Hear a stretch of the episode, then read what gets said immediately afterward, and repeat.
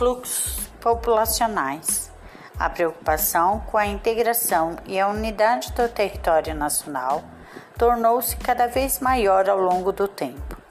Após a independência e durante todo o período imperial de 1822 a 1889, a integridade territorial do Brasil chegou a ser ameaçada por vários movimentos separatistas e conflitos regionais.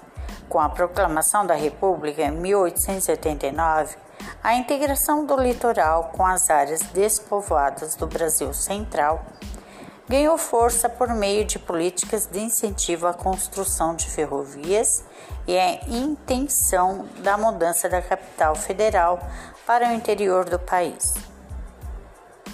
Foram as políticas territoriais adotadas pelo governo que incentivaram a ocupação e a integração do território.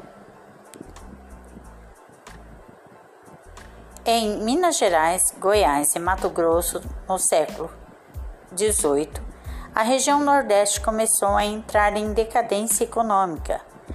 Depois, o início da produção do café e a concentração do desenvolvimento industrial na região Sudeste no século XX fez a situação da economia nordestina agravar-se ainda mais.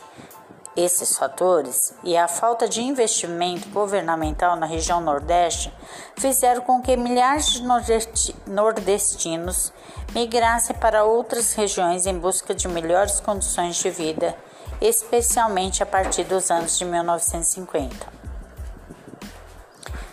Sobre a migração do retorno, se julga necessário esclarecer as condições que tornam possível esse processo. A partir dos anos de 1990, muitas empresas se instalaram no Nordeste, atraída pelo menor custo de mão de obra e por vantagens oferecidas pelos governos de alguns estados e municípios da região. O governo federal, em parceria com vários governos estaduais, também investiu em obras públicas, por exemplo, construção e ampliação de rodovias, portos e aeroportos. Atualmente, existem vários polos industriais no Nordeste, principalmente na Bahia e em Pernambuco, no Ceará. Também a produção agrícola cresceu por conta de projetos de irrigação que foram implantados em áreas antes consideradas inadequadas para as plantações. Devido a isso, Muitos nordestinos que tinham saído do Nordeste em busca da região Sudeste à procura de emprego retornaram aos seus estados. E apesar de ainda apresentar problemas como a concentração de terras e de renda, elevando o desemprego, a carência de serviços públicos, por exemplo, água tratada, coleta de esgoto, atendimento médico, educação de qualidade.